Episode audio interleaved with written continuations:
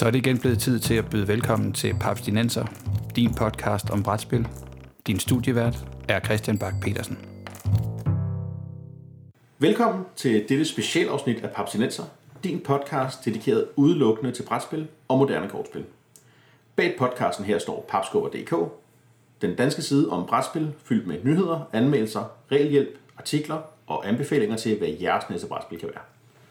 Mit navn er Peter Brix, og med mig her i mit brætspilslokale har jeg Morten Reis. Hej. Og som noget helt nyt, to øh, specielle gæster, nemlig Anders Frost Bertelsen. Pænt goddag. Og Mads Brønner. Er det nu, er det nu jeg skal sige, vær hilset? det er det. øhm, Anders og Mads står øh, bag podcasten Noget om Drager, hvor de øh, i skrivende stund, talende stund, spiller computerspils legenden, tror jeg godt vi kan kalde den, Baldur's Gate. Øh, og det passer jo godt sammen med det spil, vi, som vi skal snakke om i dag. Netop det nye brætspil fra Avalon Hill, Betrayal at Baldur's Gate. Men inden vi går i gang, kan I to så ikke fortælle lidt om jer selv, andet end I laver en podcast, der Nogen Drager? Eller at I laver noget, der hedder Nogen Drager? Sig noget. øh, jo, altså vi kan jo lige starte med at sige, at vores podcast har jo, er jo, ideen er, at det handler om at genopleve sådan en nørdkultur. Så vi har tidligere læst Dragonlance og gennemgået dem øh, kapitel for kapitel, øh, både krøniker og legender. Det var super fedt at lytte til. Tak. Øh, det var ret sjovt at genlæse dem, og det var, og det var sjovt at finde, øh, finde ting, som vi, øh, som vi faktisk brød os rigtig meget om, og så finde ting, som man brød sig om dengang, som man ikke rigtig brød sig om længere. Der var nogle ting. Jeg kigger over dig, Raislin. Ja, Din creep. Raislin, han er blevet lidt mere creepy med årene. Lidt, øh, lidt rapey. Ja. Der er sket nogle ting, ja. Ja. Øh, Og nu spiller vi så Baldur's Gate. ja, og vi har også haft lidt andre sådan, små projekter indimellem, men det er ligesom vores to, øh, to hovedting. Øh, Baldur's Gate er, er jo en computerspilsklassiker, øh, sådan noget RPG-spil, øh, hvor man har et, øh, har et party i, og spiller med Dungeons and Dragons regler, de gamle AD&D Second Edition regler. Og øh, ja, det, øh, det, det, det er lidt anderledes end at læse bøger øh, på mange måder. Men det er stadig noget med at prøve at opleve en eller anden fælles historie. Altså vi spiller multiplayer, og du har spillet Ja. det mange gange, jeg har aldrig spillet det. Og så prøver vi ligesom at snakke om de historier, der er. Det er egentlig det, der interesserer os. Øh, altså ja. Ja. selvfølgelig også regler og sådan noget, men det er meget de oplevelser, man har, de encounters. Sådan, om er det gode historier, er det spændende historier. Øh, og, så, og prøve ligesom også at genfortælle den historie. Og, og begynder at komme sådan et, et metaspil, hvor vores karakterer får mere og mere personlighed. Og, øh, Ja, der er nogle, der er nogle er ting, der helte, ikke men er ikke helte alligevel. Og sådan noget. Det er, der, der kommer nogle ting, som egentlig ikke er en del af, af historien i spillet, men som bliver ligesom er emergente i vores historie. Øh, og det, det er meget sjovt. Øh, og så kan man sige, ud over det, så er vi øh, i forhold til, til papstinenser her, så er vi jo, øh, så er vi jo begge to øh, ret øh, øh, engagerede brætspillere. Øh, især med hinanden. ja. Øh, vi, vi spiller mange brætspil. Øh, og det, den podcast er vi så normalt ikke op, men, øh, men, men vi får spillet nogle stykker. Nifty. Måske vi skal nævne kort, hvor man kan finde jer henne. Ja, ja, det kan man. Altså noget med drager ligger jo på, øh, på iTunes eller en anden øh, app øh, for øh, podcasts og på SoundCloud. Og vi har også en Facebook-gruppe, der hedder Noget med drager, hvor man kan, øh, ja, noget med drager. Øh, jeg tror, du kommer til at sige noget om drager. Åh, ja, undskyld. åh, det var Ja, oh, øh, Udover at vi skal snakke om Betrayal at Baldur's Gate, øh, tænker jeg som tradition tro, vi lige tager et startspørgsmål. Og øh, jeg tænker, en type spil, som tit har drager med, Dungeon Crawlers. Det er noget, vi kan snakke om. Øh, og eftersom det er pænt at, øh, at sige gæsterne først, så kigger jeg over på Anders. Har du en favorit i genren Dungeon Crawler? ja, det har jeg, og jeg er, det er faktisk en genre, der ligger mig øh, sådan... Øh, ja, ja, det, det, er, det er jeg glad for. Der, der er nogle stykker, jeg, jeg er glad for. Men den, jeg, øh, jeg sådan har, har mest at kaste min kærlighed på, det er et spil, der hedder Descent. Øh, det kom både i en første og en anden udgave. Øh, jeg har mest spillet anden udgave, og det er...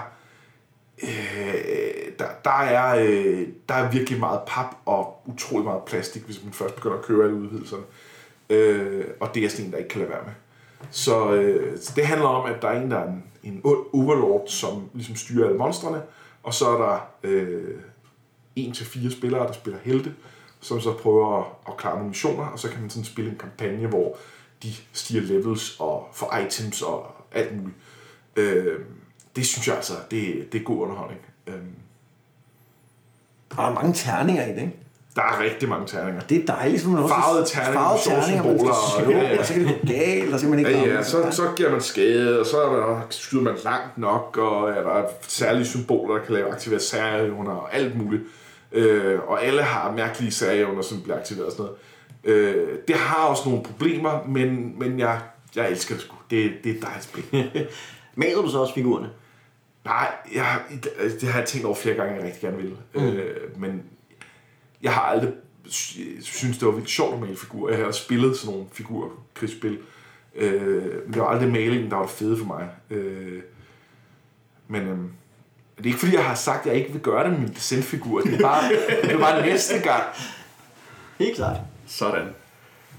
Øh, det var Descent. Hvad, hvad siger Mads? Øhm, Jeg har faktisk to, som, øh, som jeg er meget glad for. Det ene, og det siger jeg primært for at genere Anders, det er Dungeon Quest. Altså det, som på dansk hedder Drageborgen, som, øh, som, er, som er et spil, jeg holder virkelig meget af. Jeg spiller det med mine børn, og, og det er simpelthen fantastisk. Ideen er, at man skal ind og stjæle dragens skat, og det gør man ved at vende nogle firkantede brikker, så man så øh, langsomt bygger en labyrint ind til midten af skatkammeret, hvor man kan møde dragen.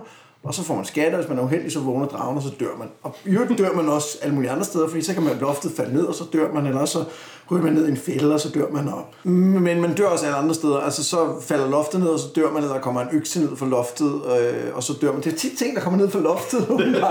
Ja, eller der er en hul under en, og så falder man ned i det og dør. Det Eller er ekstremt dødeligt, og, og det er det, der der kommer det sjovt. monster, og så dør man. Ja. Eller, Jeg, jeg spillede et spil med en ven på et tidspunkt, hvor at jeg døde øh, meget tidligt og startede om med en ny karakter, og så nåede han ind til skatten, og nåede næsten ud, så døde jeg igen. Og så nåede han til den aller sidste felt, inden han var kommet ud, og så havde overlevet, og der fik han en økse i hovedet og døde. Det er et terningslag, hvis du fejlede, så dør du. Og det var fantastisk. Og det er meget øh, tilfældigt, om man vinder eller ej, men det er ret sjovt. Også en gammel klassiker, helt tilbage fra 80'erne, hvis jeg husker ret. Øh, jamen, jeg, det, jeg er faktisk i tvivl om, hvornår det er fra, men jeg kan huske, jeg har spillet det i start 90'erne. Øh, og jeg har faktisk også øh, en, en brugt version af oprindeligt Drageborgen, Wow. som er rigtig øh, cool. Øh, også fordi det er på dansk, og det er nogle gange meget fedt, hvis man har børn, der gerne vil spille og sådan noget. Mm. Er det sådan en Games Workshop ting? Øhm, det er i hvert fald en Fantasy Flight ting nu, så det er ikke Ja. ja. GB, fordi Fantasy Flight Jamen, det er har svensk spil oprindeligt, Ja, øh, okay. som så blev øh, udgivet af Games Workshop, hvor de havde sjove øh, sådan nogle kisteformede kort og sådan noget. Og så blev det udgivet af Games Workshop, som nu er på anden eller tredje udgave af det. Øh, og de lavede sådan en, øh, en ny forbedret kampversion sammen med den oprindelige designer, som alle havde. Øh, jeg synes, det er meget fedt, for den giver faktisk lidt taktik til spillet. Men, den, men det er ikke det, spillet bør handle om. Det, og det har de ret. Så nu har de lavet det i en ny udgave, hvor det er den oprindelige kamp, øh, som er sådan lidt stensaks papir med kort. Okay. men den Fantasy Flight Games har lavet, er- en i Terranoff. Ja, det er rigtigt. Ja. Ligesom Descent. Ja, og forskellige andre spil. De har, en, det, de har lavet deres egen verden, som ligesom Ja. er til en Ja. masse spil. RuneQuest og Rune Age og Runebound og Rune Wars og... Ja, og hvis man kan kalde Quest, noget er det ikke et rollespil? Ah, Jeg tror ikke lige, at Rune Quest tror jeg ikke, det. har med, men, men Rune Age og Runebound og Rune Wars. Og så Men, ja, men Terranov er den der fantasy setting, som Fantasy Flight bruger, og som ingen kender eller interesserer sig for. ja, der, og nu, nu er jeg lige uenig lidt, ikke? Okay. fordi jeg er jo meget glad for øh, Rune Age øh, mm. kortspillet, jeg er meget glad for øh, Runebound Adventure øh, spillet. Og der synes jeg faktisk, at den her Rune, øh, den her Terranoth-verden, den bliver faktisk mere og mere interessant, fordi det, selvom den er sådan noget meget klassisk high fantasy på nogle måder, så kan den nogle lidt andre ting. Altså magi kommer fra runer, som alle kan bære rundt på. Der er ikke sådan øh, tydeligt, at nogle raser er onde, og nogle raser er gode og sådan noget. Den, den, den har bare nogle quirks, som jeg egentlig synes klæder sådan et, øh, sådan et adventure-spil ret godt. Okay, jamen det Runebound er et af de der spil, jeg godt kan lide at hive frem sammen med konen en, efter, en efterårsdag, hvor det regner rigtig meget, og så bruger man en hel søndag på at spille Runebound. Jamen, det kommer så ikke med 3. edition, som vi lige som kom sidste år. Det, øh, så om det kan vi snakke længere om. Men det skulle ikke handle om adventure-spil, det skulle handle om, om Dungeon-spil. Ja. Ja, ja. Må jeg nævne en anden? Ja, ja go for it. Okay, fordi det bedste øh, dungeon crawler, der nogensinde er lavet, det er også for Fantasy Flight Games, og det er Gears of War, som øh, er øh, baseret på, på computerspillet Gears of War, som jeg aldrig har spillet, men det er super tight. Altså ideen er, at du er de her koks, de her super seje fremtidssoldater, som arbejder sammen, så du spiller på et hold med 1-4 soldater, og så spiller du mod modstanderen, som bliver styret af, af sådan nogle AI-kort. Øhm, og jeg tror, det er et af de første brætspil, som har en virkelig velfungerende AI på kort. Altså Descent er jo siden udkommet som, øh, med sådan en app-kampagnen, som styrer ja. monstrene. Det fungerer rigtig godt. Og i øvrigt også nogle, nogle fysiske, der Ja. også har sådan nogle kort, der styrer det. Og det er baseret på Gears of War AI'en. Altså Okay. den måde at bruge, en, uh, bruge AI'en på. Og, og Gears of War fungerer godt, fordi du har ikke det der med at sidde til felter. I stedet for så hver tile er ligesom delt op i måske tre eller fire store felter, som du kan rykke på, så det er meget nemmere. Og din hånd er, er kort af dem, du bruger som actions, men det er også din livspoint. Så hver gang du gør noget, så gør du dig selv mere sårbar. Øh, og du bliver nødt til hele tiden at samarbejde, altså give hinanden kort for at, at revive, hvis du er såret og sådan noget. Det, og det er bare super tight, og det er et virkelig godt spil, som desværre ikke blev udvidet med, med ekstra missioner andet, nogle, sådan nogle print and play ting. Det er sjovt, jeg har altid troet, det, at det bare var øh, Doom, som bare var Descent med et nyt skin ovenpå. Nej, det, det er en helt anden engine, øh, og, den, og den fungerer altså bare virkelig godt. Jamen, så kan jeg jo lære ikke at læse mere om det. Yep. Du skal lige ud på brugmarkedet for at samle Det er sandt. Det er sandt. Du får ikke mit. Nå, og Morten? Ja, yeah, øhm, skal jeg jo så gribe fat i et eller andet, fordi jeg er jo virkelig ikke alt for vild med Dungeon Crawler, fordi jeg synes, de er meget lidt degenererer til at være taktisk manøvrering med figurer, og jeg vil hellere hen og åbne kister og se, hvad der er i dem, og have situationer, hvor man skal løse gåder, eller kan snakke med væsener, og det, hele det, når man stopper op og snakke med noget, det er ikke rigtig noget, der er i Dungeon Crawler, så, så, så jeg forfalder mere til sådan en exploration-type spil, som Seven Continent og sådan noget, men hvis jeg skal være nede i nogle små, trange gange, så, så er min favorit jo Space Hulk, som er lige på kanten til Van Dungeon men der har vi jo de her trange, for, for vores kære lytteres skyld, de her trange rumskibsgange. Øh, den ene spiller, han har nogle Terminator, nogle supersoldater, som skal gå igennem de trange gange for at opnå nogle missioner, og den anden spiller, han styrer en hårde af rummonster, der bare bliver ved med at komme snigende ind på banen. Først som små radarudslag, og så pludselig bliver de til konkrete monstre, der jagter rundt. Og det synes jeg er sådan et dejligt, meget stemningsfyldt spil, og et sjovt størrelse, fordi det er så, nu skal vi sige, så asymmetrisk, at man har to meget markant forskellige typer af tropper med forskellige mål og måder at agere med, og den ene han spiller på tid, det gør den anden spiller ikke, og sådan nogle ting. Så det, øh, det er helt klart en favorit for mig, når jeg først skal ned i nogle gange. Jeg synes, det faktisk er et eksempel på, på den sådan helt rene dungeon crawler genre, altså Space Hulk, mm. fordi det er så, det handler så meget netop om positionering, især hvis du er de Marines, du skal stille dem i den rigtige måde, så de kan dække hinanden, så du har, Yep. så du har nogen, der kan holde øje, og, og hvis det første er en, der dør, så går det galt. Altså, Ja. så, det, så, sådan er, så, så det synes jeg egentlig fungerer virkelig godt som dungeon crawler. Det er nok, i den henseende ja. Uh, det er nok fordi, ja, for mig bliver det mere den der sådan, sådan lidt aliens-agtige stemning med, at man, man rører rundt, og man ja. dækker, og man har sine folk. Og hele den der sådan, psykologiske effekt af at se de der genestiler komme løbende op, og man skyder desperat og håber på, at ens våben ikke jammer, og man får genereret de der nødvendige sekser, inden de står helt op i nærkampen med en. Altså, det er jo aliens lavet Ja. til computer, eller lavet til et brætspil. Lige præcis. Og findes jo også i øh, flere øh, altså computerversioner. Altså, Ja, ja. Der kom jo en fra, var det Electronic Arts i 90'erne, som var sådan halv 3D, halv brætspil, mm. som var virkelig god for tiden, og sådan meget frygteligt, så du hørte, du hørte bare det skrig, "Ah!" så var det en af de der fem små skærme, du havde, der gik i sort. Okay, jamen, nu taber jeg nemlig. Det var, altså, det var et virkelig fedt spil, og det er jo Ja, lavet som mobilports også, øh, Space Hulk og sådan noget, i forskellige øh, skins. Mm. Øhm, så det er altså et godt spil. Ja. Og, og må jeg, men må jeg sige, fordi det kom jo en tredje udgave på et tidspunkt for, ja. for nogle år tilbage, som er virkelig flot med nogle tykke papbrikker og virkelig flotte figurer. Og det faktisk var et eksempel på et vildt overproduceret spil, fordi de der tjenestiler skulle ikke være på brættet, og nogle af dem væltede og sådan noget. Altså, der, ja. det, det, var simpelthen, altså, de var så flotte, men det, var, det fungerede bare ikke. Nej, det var mærkeligt, fordi altså, det normale kommer jo løb, altså er et fint løbepositur, men nu har du en, der kommer op ad gulvet, men derfor bliver det altså mærkeligt, når du flytter den hen over og den bliver ved med at komme op ad gulvet hele tiden. Og den laver sådan en rande.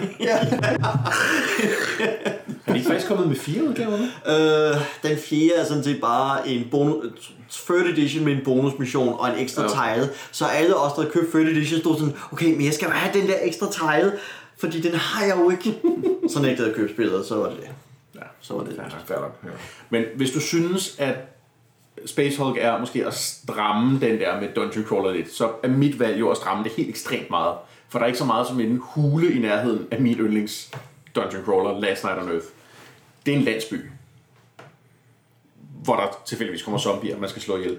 Øh, men det er ikke godt nok et spil, jeg holder meget af. Jeg har også plapret op det før på podcasten. Men øh, for lige kort at riste op, du, du spiller som øh, overlevende i, i den her øh, landsby, der er zombier alle vejen, og så har du øh, en eller anden mission, du skal løse. Sådan standardmissionen er, at du skal ud og finde benzin til den bil, der står inde i midten. Den er selvfølgelig løbet tør for benzin, det er derfor, du er strandet her. Ud og finde benzin, fylde det på og komme videre. Øh, jeg synes, det er et helt fantastisk B-filmspil. Og der er en, der spiller zombierne, ikke? Der er en, der spiller zombier ja. her. Det er, det er den der klassiske en mod alle, ligesom øh, Descent også er det. Kan det ikke være mere end en? Som jeg husker det, hvis, der, altså, hvis man er tre spillere, så er det en zombie-spiller og to survivors. Men hvis man er fire for eksempel, så er det to, to og så videre. Men de arbejder jo sammen. Ja. Altså. Ja. Jeg, har, jeg, har, jeg synes altid, at det ikke er særlig sjovt, hvis der er to, der spiller zombie-spilleren. Der, de, så har, de altid for lidt at lave. Mm. De, har lavet, de har lavet en optional regel, der gør, at man kan spille flere. Okay. Så, øh, Men man kan sige, det er jo sådan lidt akademisk at diskutere, hvad der er, øh, hvad der udgør en genre. Men, men for mig er Last Night on Earth alle dets kvaliteter til trods, fordi jeg, husker, jeg har ikke spillet det i mange år, men jeg husker det som et ret sjovt spil. Ja. Men jeg kan ikke se det i en dungeon crawler. det, det er for, mig, for mig er en dungeon crawler noget med at slå monstre ihjel og få fedt udstyr. Jamen, det, ja. Og, og der er ikke noget federe, end at rende rundt med en chainsaw i den ene hånd, en oversaget shotgun i den anden hånd og plaf hovedet af zombier. Det, og det er rigtigt, du har også, du styrer jo en, altså du styrer en person, mm. og så øh, går du rundt og gør ting. Jamen, det er rigtigt. Altså, jeg, jeg kan godt se, øh, hvorfor, hvorfor du får den øh, vibe, selvom det, det gør det ikke helt for mig. For mig skal det helst være noget med fantasy. Ja. Det, det, øh, det, det er altså det, der bliver rigtig, øh, det bliver rigtigt for mig. Øh, måske fordi jeg voksede op med Hero Quest, som, ja. øh, som jo, altså, virkelig har... Øh, for mange, tror jeg, er sådan en ikonisk dungeon crawler. Virkelig, virkelig mange mennesker kan ja. også være. Ja. Når man ser på, hvad det bliver solgt for i bare nogenlunde helt stand på brugmarkedet, så er der Yes. rigtig mange folk, der gerne vil have fingrene i Hero Quest. Det er også et godt spil. Altså, det var sjovt. Ja. Ja.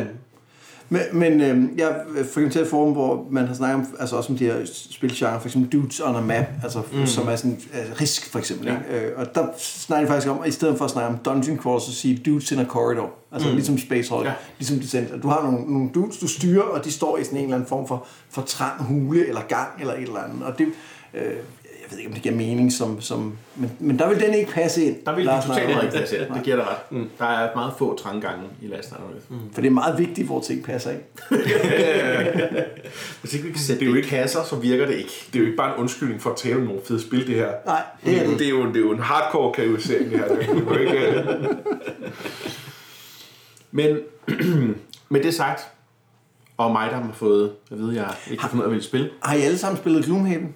Nej. Nej. Nå, okay, fordi det er Anders og jeg er i gang med, mm. øh, sammen med et par andre. det, det er altså også, øh, det, det er jo et ret nyt spil, og hvis man ikke man kender noget til det, så er det, det er sådan et, der er blevet kickstartet, og som, øh, som, som blev meget populært, da det blev kickstartet, så det, der var stretch goals til alle, øh, og æsken er ret stor. Vejer 9,5 kilo. Nej, 9,8 kilo, og den er, altså, den er 20 cm høj næsten, ikke? Og, og gigantisk. Øh, Mads sidder og fægter med armene Ja. for at vise, hvor, øh, hvor stor den er, men, øh, men, men den er stor. Det, stor. ja, øh, det, det, er, det er altså også et ret fedt spil. Og det er et dungeon crawler. Altså der, er- du har nogle rum, så, Ja. ja. du, rundt- så er det så heksbaseret, ikke? og så i stedet for terninger har man, har man action kort, som man bruger til at gøre ting. Og så er det sådan et legacy game, hvor man ændrer en lille smule på reglerne løbende, øh, og blandt andet kan låse nye øh, karakterer op, som er hemmelige, indtil man har, har låst dem op og sådan noget. Der er nogle små æsker i, hvor, Med man, symboler på. hvor vi ved, der kommer en ny class dernede, men vi ved ikke, hvad den er. Uh, Fedt. Spændende. Det er, det er, det er, det er sgu meget sjovt. Ja. Men I får også lov, hvis jeg husker ret, der er et landkort også, hvor I sætter jeres dungeon, så når I finder noget, så er det også noget med, at I sætter kistemærke på et bræt. Det eller er hvordan er det? Altså, det, er, det er fuldstændig ligegyldigt. Det er meget fedt, men det er Ja. åndssvagt, fordi du, har, du skal jo alligevel ind og kigge i manualen for at se, om du må tage den quest. Altså, Oh. for, for om du, altså, fordi, altså, selvfølgelig, hvis du unlocker en, en quest, så kan du sætte den på brættet, men, men der er jo ikke nogen grund til det andet, end det ser fedt ud. Okay. Ej, der er noget med, at du skal, kan, du skal, du er nødt til at kunne huske, hvilke nogen af det, vi har, vi har unlocket. Ja, det er rigtigt. Så- og du så- skal krydse dem af, når du har klaret dem, så du kan tage Ja, dem igen og sådan men noget. altså, man kunne godt have klaret sig med et Excel-ark, ikke? Altså, øh, men, men der er det meget lækkert med klistermærker på et kort.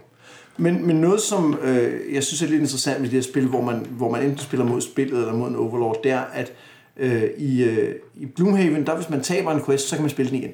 Så spiller man mod en AI, ikke? Så kan du bare prøve den igen, og så bliver du, får du mere erfaring, så du nok klarer den bedre næste gang.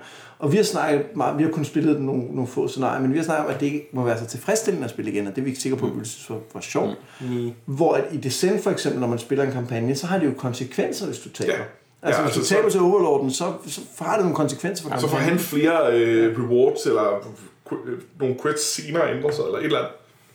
Øh, Så det, det betyder, altså, det, det, det giver en dårlig chance for at vinde hele kampagne. Og i Pandemic Legacy, som er et andet af de her legacy-spil, hvor at, at der er en lang historie, der har det jo også konsekvenser, hvis du taber for mange spil til spillet. Og det savner jeg måske lidt i Gloomhaven. Jeg, jeg, jeg, jeg tror ikke, der er nogen konsekvenser ved at tabe mm. øh, quests, og det synes jeg er lidt. Ja. Jeg kan tage fejl, for så langt er vi heller ikke. endnu. Nej. Men det er jo så også, øh, altså så bliver straffen vel næsten bare, at det tager det længere tid at komme igennem. Hvad er det? I skal igennem nogle 90 missioner, før at I har Jeg tror, der er... Ja, jeg ved ikke. Det er heller ikke sikkert, at man skal igennem alle sammen. Der er også nogen, der lukker løbet. Ja, du, du kan, hvis, du tager, hvis du går den ene vej, så kan du ikke altid gå den anden vej. Nej, Okay. Ja. vi ved det ikke helt. Hvis vi slår nekromantikeren ihjel, så tror jeg ikke, hun giver os flere missioner. Det kan godt være, at vi gør det næste gang. Ja, det godt. Lige med nekromantikeren kan det jo godt være. Ja, ja. Nej, det kan Nå, Nå, ja, undskyld. Men lad os dykke ned i det, vi er kommet for at snakke om. Betrayal at Baldur's Gate. Vi har lige trykket, øh, lige før vi trykkede optag på den her podcast, har vi spillet os igennem et scenarie af spillet. Øh, anden gang, jeg spiller spillet, og første gang for I tre andre. Og øh, bare sådan lige for god ordens skyld, hvis der er nogen, der virkelig spoiler bange, så er det altså nu, vi kommer til at snakke om spillet. Kommer måske også til at nævne nogle af de kort, vi har opdaget. Vi kommer nok også til at snakke om den haunt, vi har været igennem. Så hvis du er meget ræd, spoilerræd, så er det nu. Altså, lige nu. Som i nu, du skal stoppe med at lytte med. Hvor mange horns er der i spillet? 50. Okay, så altså, og vi har spillet den ene, ikke? Det er den, ja. Ja. vi kommer til at snakke om. Så det, så det er en Så horn. hvis, hvis du er meget spoiler for at få ødelagt 2% af spillet. Ja, og faktisk, så men det er den det- horn, vi spillede, var der er der faktisk ikke noget udlagt ved, at man spiller den. Nej. Øh, det var, var det en spoiler? Åh, Gud. Nå, Må det ikke, de er hoppet ind? Men han sagde, Peter sagde nu. Ja, så det er ja, altså ja, ja, ja, ja. Nå, men Morten, Ja. kan du ikke fortælle os lidt om Betrayal at Baldur's Gate? Hvad er det for en størrelse? Jo, okay. Øhm, ja, fanden, det er i virkeligheden en spøjstørrelse, fordi der er ret få andre, meget få andre spil, man bare kan sige, det er ligesom det her spil her. Altså det er et spil, hvor alle spillere har en karakter. Man starter på nogle felter, og så når man går ge- gennem dørene markeret på felterne, får man lov til at trække nye terrænbrækker, man lægger i forlængelse af byer, gader, veje, rum og så videre. På den måde vokser brættet, og hver rum man træder ind i, der trækker man, eller næsten alle rum man træder ind i, der trækker man så et form for eventkort, kaldet forskellige ting, eventkort, omen card, item cards, som giver nogle fordele, og dem akkumulerer man stille og roligt. Men når man har spillet en vis mængde, eller trukket en vis mængde omen cards, så aktiverer man også plottet, eller the haunt, som det hedder. Øh, og alt efter hvilket kort man finder i hvilket rum, hvis man finder spydet i vinterstuen, så aktiverer man plot nummer 37 og spiller den til venstre for mig af traderen, og så har vi to regelhæfter ved siden af regelbogen.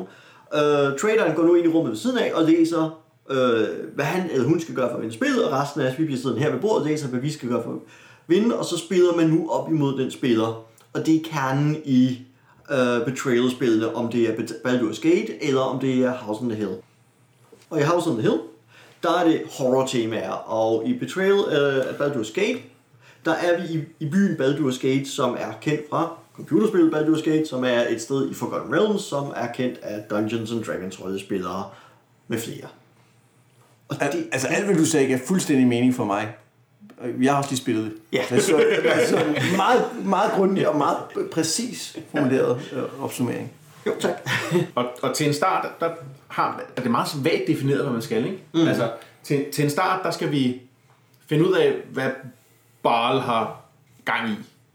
Jamen, vi skal jo level op. Altså, det, Ja. vi, vi skal jo gå og samle udstyr, så vi er klar ja. til øh, næste, hvor at player versus player combat nok er en del af det. Ja. For det, der står specifikt, der er regel. Du må ikke angribe de andre, før efter The Horn er i gang. Mm. Men kunne vi om det så ikke er det, det handler om. Ja. Men man kan heller ikke dø, før hånden går i gang. Og man kan sige, noget af det, vi netop gør, altså udover at vi leveler op og samler udstyr, det er jo også, at vi virkelig bygger brættet, så at sige. Ja. Altså, man, man har et tilfældigt bræt, hver gang man spiller, og det virkelig, første del af spillet er virkelig at bygge brættet øh, og blive udsat for ting undervejs. Så ens fire evner stiger og falder lidt, alt efter hvad man samler op, og hvilke fælder man jogger i og sådan nogle ting undervejs. Ja. Kan I lide det? Var det sjovt? Det skal siges, Morten vandt. Yes! Jeg synes, det er okay. Det er fint. Øhm, jeg er jo... Altså, jeg kan meget godt lide det, men, men jeg synes måske, det mangler en lille smule. Jeg er jo rigtig glad for, øh, for Baldur's Gate fra computerspillene. Det er jo en af de grunde til, at øh, altså, jeg sidder her. Og jeg savner en lille smule lidt mere temaet derfra. Der er det her med Barl, som er centralt spillende. Nu er Mads ikke nået så langt, så det er blevet for alvor centralt, men så det er Spoilers. så spoilers. Ej, Men, øh, men, men det kan du godt vide, at det, øh, at det er vigtigt. øh, og der er også noget med, at man starter på en kro, der hedder Elfsong Tavern her. Og den kender man også fra, fra spillet. Det, den, det er sådan, åh ja, det er der. Men når så først man går ud og opdager ting, så er det bare en gade og en hule og en... Altså, der mangler sådan lidt, øh, lidt for mig, der, der kalder tilbage. Jeg er også godt klar over, at det er jo ikke direkte computerspillet. Det er også bare et sted i en rollespilsverden, som har sit eget liv. Men når de har kaldt det Betrayal at Baldur's Gate, så er det jo også for at trække på den IP, altså den, de, de, de computerspil. Og der kunne jeg godt have tænkt mig lidt mere flavor. Ja, vi faldt, jeg, jeg faldt kun over en sådan, direkte reference til spillene, som Ja. var, vi, vi kom ud på en plads, der hedder Beloved Ranger Statue, og så er der skrevet på jorden, Minsk and Boo were here, was here, et eller andet. Det synes jeg er fint. Der, der, der, der blev jeg lidt- lidt varm i hjertet. Det er med en af NPC'erne og hans, øh, og hans kælehamster. Ja. Det er den, der Det er er den miniature bedste. giant space hamster. Præcis. Men, men det, jeg synes egentlig, det er et, spil, som øh, var ret hyggeligt og sjovt at spille. Altså, det, det, der er mange, der sker nogle situationer, som man kan sidde og grine af. Det er sjovt, at vi snakker om, at de der kort, man finder med sådan nogle skøre magic items, passer ret godt til den her Dungeons and Dragons verden. Øh, det, som jeg sad lidt med fornemmelsen af, det er, at jeg havde fornemmelsen af, at jeg gjorde noget hele spillet.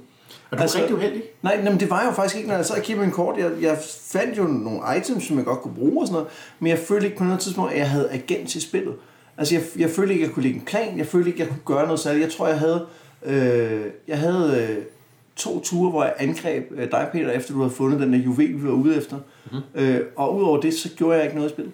Altså jo, jeg gik ud og udforske noget og fandt nogle kort, men det er bare ikke særlig spændende. Altså, fordi, ja, så får jeg nogle kort. Hvad, hvad så? Altså, Det er rigtigt. Der er ikke mange valg at træffe på det tidspunkt, ikke? Om du går ind gennem den ene dør eller den anden dør, det, det er hip som hap, ikke? Og det var også den, jeg var strandet lidt med, uh, da I andre var nede i kælderen begyndte at konstatere, at jeg kunne bare se, at jeg var i den forkerte ende af brættet, og sådan lidt, nå, og skal så tog jeg... en movement, ikke? ja, præcis. Og sådan lidt, skal jeg prøve at løbe tilbage, eller skal jeg prøve at presse fremad for, at måske trækker en brik, der tillader mig at finde jer andre. Det gør jeg så ikke. Så det er sådan lidt vilkårligt der, ikke? Og det virkede det eneste tidspunkt, jeg, hvor jeg begyndte at lægge planer, det var da I var begyndt at stå som krystal nok og sige, okay, I skal denne her vej. Nu stiller jeg mig her, og så venter jeg bare, fordi det er mit træk, det er at vente. Ja, så kommer der nok nogen med, med en juvel til mig. Ja, Lige præcis. og, og det gjorde der. Det virkede. And behold. Men jeg elsker også nogle spil, hvor at man skal udforske. Altså, jeg elsker adventure-spil, hvor at du vinder et kort eller en tile, og så sker der et eller andet. Jeg synes, udfordringen her, eller problemet her, er, at der ikke sker noget. Altså, at, at så vinder jeg en tile, og så var der en event, hvor at, øh, man kunne få en skade, eller at øh, så får du et stykke udstyr, du kan bruge senere. Det, jeg følte bare, at det var sådan lidt uden konsekvenser for nogen. Mm. Altså, og sådan lidt ligegyldigt. Ja, altså hvis der bare havde været en form for valg, altså jeg tror næsten min deck of many things var det mest spændende på det punkt, fordi at det er sådan lidt, vil du trække et kort og risikere noget, eller vil du lade være? Øhm, men, men der var ikke de der valg der, ikke? Altså man, så jeg går hen og vinder et kort, og siger, nå okay, der var en trylledrik, fint, men, men jeg har ikke truffet nogen valg endnu. Det, er- det er Og det, der var heller ikke noget på spil. Altså, der var ikke noget, Nej. der, før hånden går i gang, er der ikke noget på spil. Mm-hmm. Andet end selvfølgelig, at man gerne vil være så stærk som muligt. Så der kan man sige, der er det på spil. Når jeg har ikke fået de magic items, som alle de andre får. Altså, nå, okay, det bomber. Ikke? Så må mm, jeg lægge en anden plan. Men så efter hånden går i gang, så er der heller ikke, altså, så, så er der selvfølgelig, altså, så er der jo noget, har man jo interesse i at lægge planer for, "Nå, hvordan kan jeg så bruge de items, jeg har. Det var sjovt nok at sige, mm. okay, hvis jeg nu kan få samlet jer på et felt, så kan jeg bruge den der flaske, der slipper en dæmon løs og kan slå alle sammen ihjel. Måske også mig selv, men okay, jeg tager chancen. Altså, det var ret sjovt, men det var bare en meget, meget lille del af spillet. Ja. Og, og jeg synes, jeg sad, altså vi har kun fire spillere, ikke? Og jeg synes, mm. man sad en evighed og ventede på at tur igen. Især i starten, altså i, inden uh, gik i gang. Men det, altså, det, er, det er det, de spil kan. Du, meget spillet er gå rundt, og så sker der et eller andet ved dig. Det er, altså, det er en del af præmissen, og enten elsker man det, eller også så elsker man det ikke helt lige så højt. Men jeg elsker det meget højt. Jamen, jeg tror bare ikke, jeg synes, der skete noget for jer andre heller. Altså, jeg tror ikke, de events, I trak, eller de... Øh, altså, det, det, var jo, det var jo uden konsekvenser. Jeg, jeg tror bare, jeg følte lidt, at det ikke var så spændende at følge med i jeres andres ture heller, fordi der ikke var noget på spil. Altså, der var ikke nogen konsekvenser. Jo, I fik noget items, og det var da meget... Altså, det er jo vigtigt at se, hvad for nogle items I har. Men fordi at de... enka- Altså, hvis vi tager klassisk Arkham Horror, hvor man går rundt i Arkham og har encounters. I Arkham Horror for eksempel, der, er der, bare, altså, der har man bare fornemmelsen af, at vi, vi arbejder sammen for at nå et eller andet sted hen, og derfor så alle handlinger, man tager, peger i den retning. Hvad, men, hvad, men Peter, du, du har spillet det nogle gange. Hvad tænker du? Jamen altså, jeg kan godt lide det. Jeg kan bedre lide Betrayal at House on the Hill. Øhm, Hvorfor? Jeg tror blandt andet, fordi at jeg synes, jeg kan godt lide, at Betrayal i House on the Hill er sådan lidt ulækkert. De ting, du oplever, er sådan lidt ulækre. Altså, øh, du kommer ind i, ind i et rum, og pludselig lægger du mærke til, at væggene bevæger sig, og har sådan lidt varmt og fugtigt, og væggene er, det kød, er væggene er lavet af, det, du er inde i et menneske eller et eller andet, og så pludselig er alting normalt igen, og Det er også almindelige mennesker, ja, Øh, og det gør et eller andet for, at det klamhed er ekstra klamt, fordi her der er det eventyr, som Ja. ja. ligesom det er deres profession at gå ud og møde klamme ting og baske dem over hovedet. Så Ja.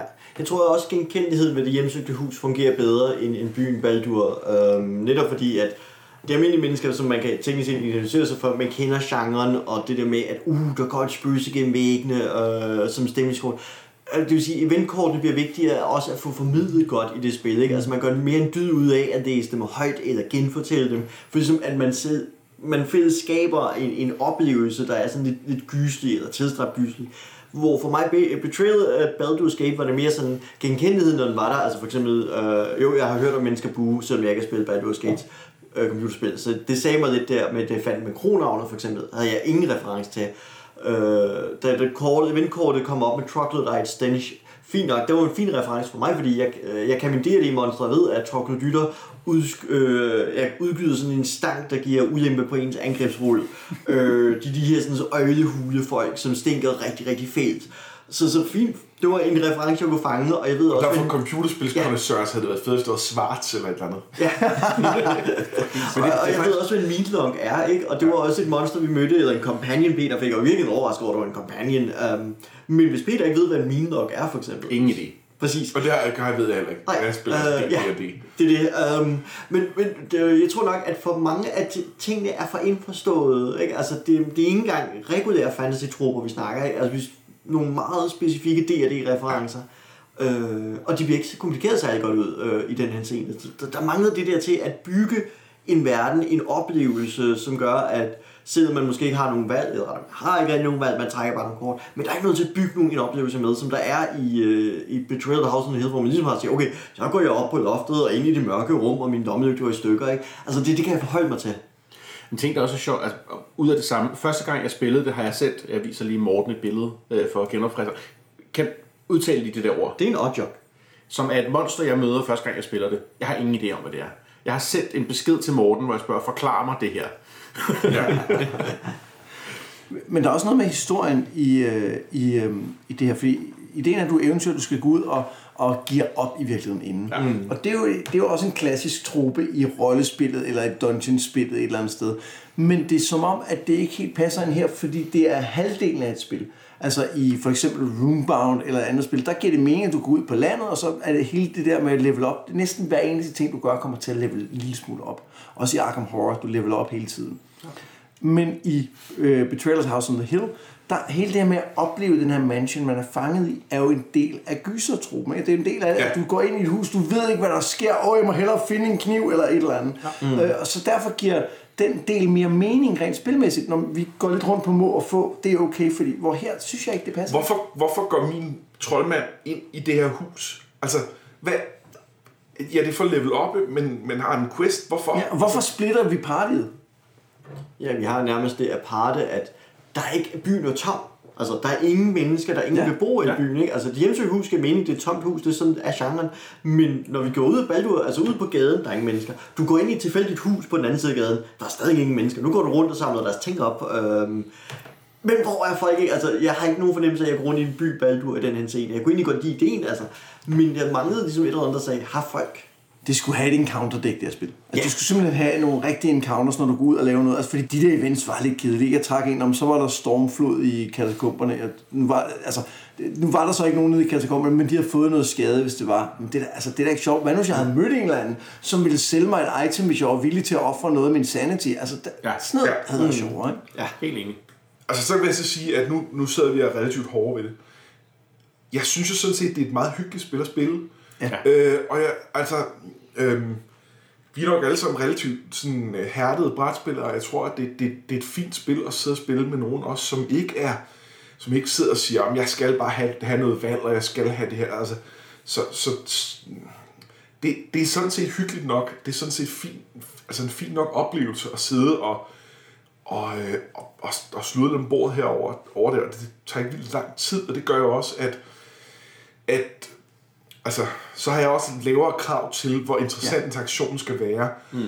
Øhm, jeg tror så bare, at hvis, hvis, jeg skal, altså, hvis jeg skal have noget, der minder om den her oplevelse som et casual hyggespil, som mest bare er, at vi sidder og, og, og, og hygger, hygger med det, det har du jo sagt over lidt for mange gange, øh, så tager jeg øh, Betrayal of the House of the Hill, fordi det bare rammer en genre, som er mere genkendende, og som, og som der er flere, altså, som man ikke skal have nørdviden for at kende.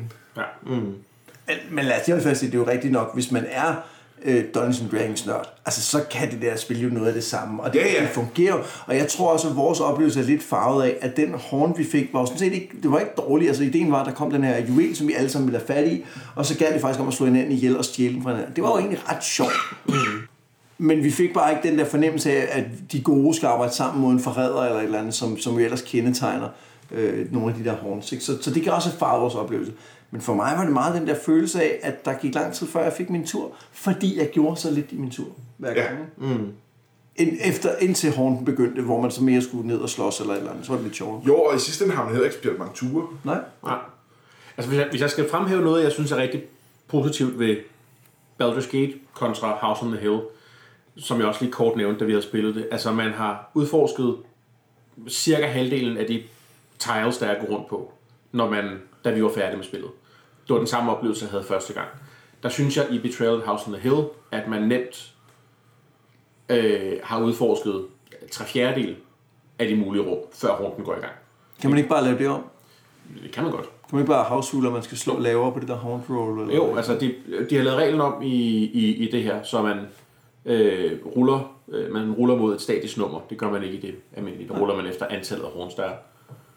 Øh, men jeg, jeg, jeg, synes, øh, man kunne sagtens føre den over. Ja. Øh, for folk, der har prøvet det gamle spil, kan det måske også sige, der er sådan en fin kolonne i bogen, i regelhæftet. Det her er de nye regler, I skal kunne, og den fylder en halv af fem side. Så det er ikke fordi, de har lavet meget om i reglerne. Nej, jeg, jeg synes, det var nemt netop at spille ud fra at have spillet Betrayal at House and Hill, og ja. det har jeg ikke spillet i mange år, og så var det nemt bare at sætte sig og spille det her. Og det er også et nemt spil. Altså, hvis man ikke, selv hvis man ikke har spillet mange spil, så kan man nemt sætte sig ind i det. Men ja, helt enig. Øhm, Øh, I forhold til det med, øh, med antallet af, af brækker, jeg kan godt følge, at det er meget fedt, at det kommer i gang før. Øh, men omvendt, så synes jeg, at meget af det sjove i det er at gå rundt og opdage ting. Jeg kan godt lide at vende tiles, jeg kan godt lide at have følelsen af, at vi bygger det her sted. Øh, og det kommer så en lille smule mindre af. Ja. Øhm, og det kunne så også være, at der var kommet lidt mere med en anden horn, at den vi havde, øh, der skulle vi finde en markedsplads. Den havde, havde vi allerede fundet, og det vil sige, at, at øh, meget hurtigt var der ikke nogen grund til at finde flere, flere nye steder, og så var det sådan set bare, bare at begynde at nakke hinanden og Ja. stjæle det der juvel. Men på den anden side har jeg lyst til at spille det igen for at udforske nogle af de rum, jeg så ikke har set. Ja, ja. Hvilket jeg så synes er... Altså, for genspillingsværdien synes jeg, det gør noget Ja. for mig.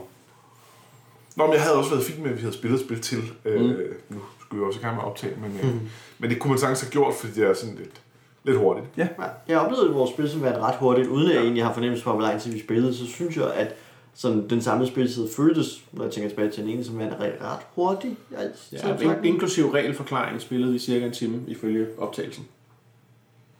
Ja, Det må altså, siges. jeg, kunne have sagtens, jeg kunne sagtens spille igen, for Ja. netop at prøve nogle af de der horns og se, om er det anderledes. Og så kan øh, Betrayal af Baldur's Gate jo det, at hver øh, karakter har en special ability. Og det synes jeg jo altid er dejligt. Altså det der med, at det er lidt anderledes at spille den, jeg spiller, i forhold til den, nogle af jer andre spiller. Ja. Øh, og det, det, det skulle man skulle nok også have gjort i det andet. Ja, det tror jeg.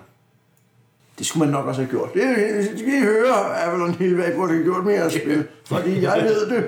Det spil, som vi har udgivet for 10 år siden. Ja. Men øh, apropos, apropos det oprindelige spil og nye udgivelser, har nogen af jer øh, læst noget om det nye, de kommer med næste år? Betrayal at House on the Hill Legacy. Nej, det Jeg, jeg har godt set det kom, mm. øh, og jeg synes, det lyder som... Øh, men jeg har faktisk lidt splittet. Fordi jeg elsker Legacy-spil. Jeg synes, hele ideen om, at du spiller en kampagne, er mega fed. Men det er jo en gyserfilm. Mm. Altså, så, og gyserfilm er jo tit one-shot. Altså, hvordan kan, altså, hvad så hvis det er forskellige betrayals? Altså, er det, et, er det et Pandemic Legacy Legacy-spil, hvor der er en lang historie, eller er det mere et Risk Legacy-spil, hvor at det bare er reglerne og spillet, der ændrer sig, men, men historien opstår mellem spillerne og ikke takket være spillet?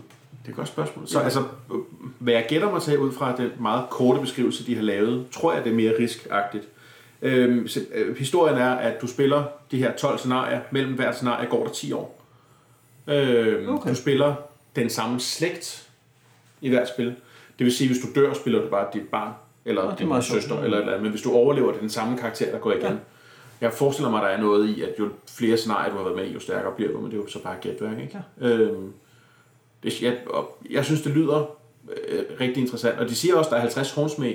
Det vil sige, at i løbet af det her år, du spiller, det her 120 år, du spiller, øh, kommer du kun igennem 12 horns, og så har du stadigvæk et spil Betrayal bagefter, som du skulle kunne spille, så bare med de klistermærker, du sætter på. Det er meget fedt. Altså faktisk lyder det. det, det, det når du beskriver det sådan, synes jeg, det lyder det godt. Altså, jeg kan bedre lide Pandemic Legacy-ideen om Legacy-spil, hvor det er den der historie, man får ja. for, for brætspillet, ikke? Men, men det der lyder sgu meget sjovt. Men det er jo også, det kan man jo regne ud af, at vi også kan lide sådan nogle kampagne Ja. dungeon Ja, det-. Øh, at det, er jo, det, er, det er jo noget med den der forløbende historie, som, som er fed. Øh, Ja.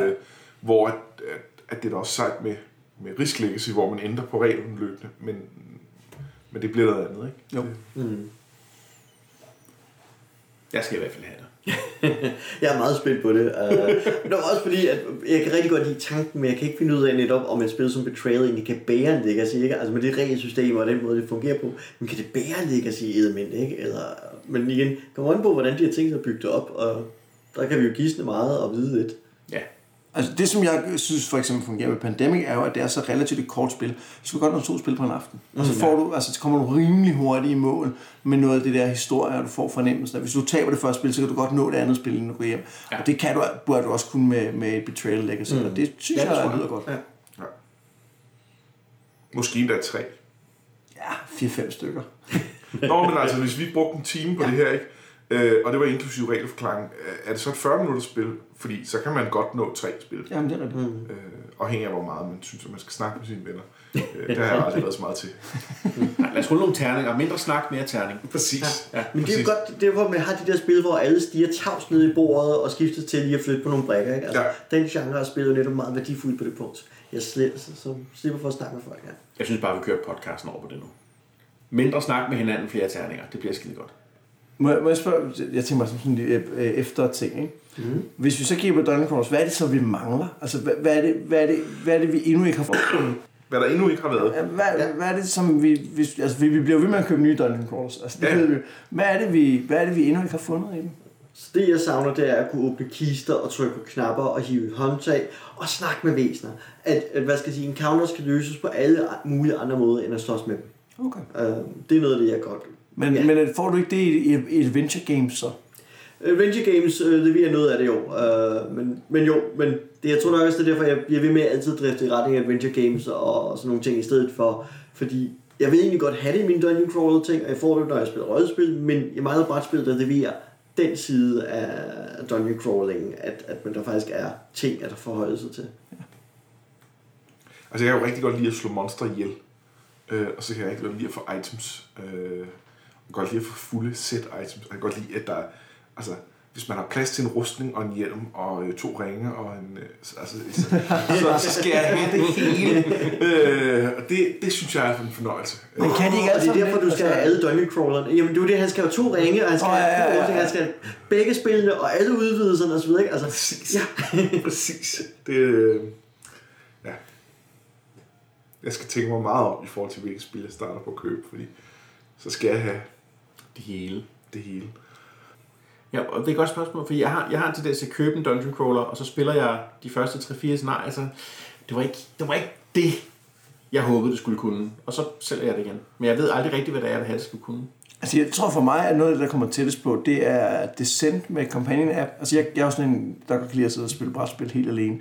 Øh, og det Det er fungerer godt. du bor ude i udkantsdanmark. Det er også derfor. Men, øh, men også fordi jeg har små børn og sådan noget. Så, øh, øh, men det kan det der med, at du udforsker, og du får at vide, hvad der sker, og du bliver overrasket. Og jeg kunne faktisk virkelig godt tænke mig at spille Mansions of Madness 2. edition, fordi det skulle have endnu mere af det. Og har vist også lidt af det der, du eftersøger, Morten, med at trykke på knapper og have andre former for encounters. Ja. Øh, og det, det, og en eller anden dag, så når jeg har meget tid, så skal jeg, så skal jeg have det og bare spille det. Måske bare helt alene mm. i en mørk, et mørk køkken. Fordi Sword Sorcery øh, brætspil har lidt af det der med at... Der, der er sådan et, et, et lille svært trolddomagtigt hæfte med i, hvor det sådan er...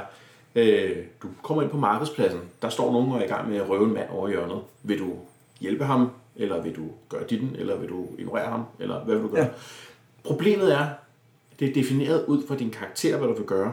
Det vil sige, hvis partiet er primært good aligned, gør de det her.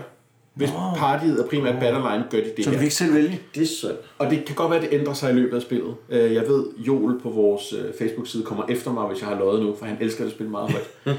Men det var min oplevelse af det, og jeg var virkelig skuffet over det, for jeg havde virkelig set frem til den der funktion med, at jeg kunne få lov til at tage nogle valg undervejs i min dungeon crawler. Det var noget af det, jeg holdt meget af ved Warhammer Quest Silver Tower, det nye, øh, det næsten nyeste Warhammer Quest fra Games Workshop. Det var, at der var nemlig en masse events, der kom undervejs. Så vi går ind i et rum, og der er nogle monstre, men vi får lige pludselig udløst et event, hvor vi kan vide, der kommer et optog af slaver øh, linket sammen, gående gennem rummet. Vil I befri dem, eller vil I det være? Aha, der er en valg. Altså, vi får lov at træffe noget, ikke? Eller, I finder livet af en mand, der knuger en bog. Vil I prøve at jirke bogen fri? Så siger vi ja, godt. Så skal I stable de her terninger her på den her måde her. Hvis det lykkes, så har I... øh, det er sjovt. Det er sjovt. Det er det nemlig. Ja, det er virkelig sjovt. Der, der er nogle rigtig sjove øh, puzzles, gode... Øh, Hvad var det for du? Warhammer Quest Silver Tower. Okay. 1-4 spillere rent kooperativ, ja. øh, modulær baneopbygning, etc. etc. Der er også en del ting i spil, der ikke virker. Øh, karaktererne er på ingen måde balanceret osv., men, men der er mange sjove gimmicky ting i det, øh, som er ret fede. Fedt. Altså det der med valg i spil, har jeg jo hørt om et, et zombie-spil, der udkommer på et tidspunkt, som har rimelig stor fokus på valg. Ja, på, spændende, spændende. Ja. Det, øh, ja. Kunne det tænkes, at det er et, vi har prøvet på faster? ja, det tror jeg. Altså, det, det har nogle af jer i hvert fald prøvet, så det, det kunne godt tænke sig. Det, ja. Mads, Mads prøver på at spille uh, cake. Det er Mads, der er i gang med at designe et Om det spil. er ikke var færdig med det. ja. Men øh, det hedder The Living og her på Facebook. Men øh, det, det, jeg tror, hvis man går ind på facebook.com The Living, har man på et eller andet supplement til et eller andet sådan noget kost eller et eller andet. Så jeg kan, skulle I hedder The, The Living a Board Game, eller The Living the Game, eller The Living Game. Jeg The Living Board Game, tror jeg. Jeg gør det. Like det. Gør det. Jeg har liket det. Jeg kan finde et link. Jeg spillede det dengang, det hed sæt. Altså, du spillede det før det blev... øh, Ja, før det blev hit. Ja, præcis det er op, det er det, jeg prøver at sige. Men, men Sæt er jo en ugoogelig Ja. titel. Øh, så, øh. Nå, Og fordi The Living... Men, nej, men, nej, den er men The. Living er, øh, er jo også fordi, at de har en plan om, at der skal komme flere spil i serien, eventuelt som ikke handler om zombier. Men den der har faktisk et problem med sin udtale, i hvert fald for folk, der ikke taler engelsk flydende. The Living a Board Game. Living a Board Game. Ja, Living, ja, men, også, men der er også uh, The Living Game, altså, eller The Living Board Game, det giver jo fordi det er jo, det er jo at når man, det er ligesom de der Fantasy Flight kortspil, som er Living Card Games, eller hvad er det for noget? Jeg ved Så skal jeg have en mundtlig udvidelse til den. Hvornår kommer der en Kickstarter? Øh, lige nu øh, hedder den april eller maj, tror jeg, vi er klar. Spændende. Vi har lige, vi sidder, der er en tegner i gang lige nu, og øh, så skal vi have, have lavet en masse ting. Vi har blandt andet planer at lave sådan en, øh, en lille print and play udvidelse, eller sådan en print and play for scenarie, hvor man kan blive præsenteret for lidt af spillets mekanik i en, ja. en, en buklet, man bare kan printe. Øh, lidt ligesom Unlock, blandt andet. Øh, Det ved jeg ikke, om du har set. Måske. Nej. Okay. Altså, men i virkeligheden, det har jo lidt også den der svære trolddom vibe, så ideen er at give folk et valg, måske vise dem et encounter-kort, men nu når man skal klippe det ud først, så er det bare printet på. Så kan man ligesom spille historien frem til, at man er i et safe house, og så starter den rigtige historie bagefter. Øh, det tror vi kommer til at virke, men, men det ved vi jo ikke. Altså. Og med det er vi ved at have nået til enden af denne episode af Papstinenser. Vi har i denne episode snakket om Betrayal at Baldur's Gate og Betrayal at House on the Hill. Og vi har slet ikke bragt talisman på banen den her gang. Godt, Morten. Godt arbejde. Du kan høre meget mere til Mads og Anders på deres podcast, Noget med Drager, som du finder på iTunes, Soundcloud eller din favorit podcatcher. I har også en Facebook-side. Den, hedder den hedder noget med drager. Sådan. Ja. Øh, har du en mening om denne her nye udgave af Betrayal-formularen, så del den gerne med os på Facebook. Hvis du har input eller indspark til udsendelsen, ris eller ros, kan du altid sende det til os på papstinenser og ratings på iTunes er meget værdsat. Det var alt for denne gang. Med mig i hjemmestudiet var Mads Brøndum, Anders Frost Bertelsen og Morten Greis. Papstinenser er produceret af Bo Jørgensen og Christian Beckmann. Jeres vært er normalt Christian Bak petersen men hans rolle blev i dag spillet af Peter Brix. Det er mig. Og på vegne af Papstinenser vil jeg ønske jer alt muligt held i kampen mod Barl.